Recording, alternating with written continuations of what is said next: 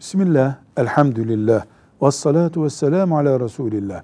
Bir döviz cinsinden borç alan birisi, mesela bir Aralık'ta borç almış, 20 Aralık'ta ödeyecek.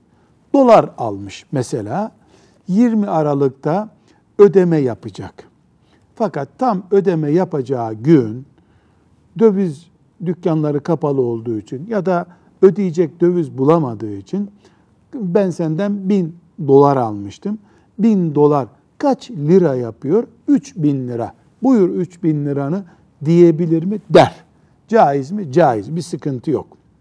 Ama Müslüman oturup da bir aralıkta borç hesabı yaparken ben sana e, dolar veriyorum ama 20 Aralık'ta sen boz, bozdurduğumuzda kaç para olursa o zaman lira olarak bunu ödeyeceksin şeklinde bir anlaşma yapsalar bunda sıkıntı olur. Hangisinde sıkıntı yok? Ben dolar cinsinden borç aldım. Ödeme günü dolar yok yanımda da hesaplayıp kaç lira yapıyorsa onu ödüyorum veya euro yapıyorsa onu ödüyorum. Bunda bir sıkıntı yok.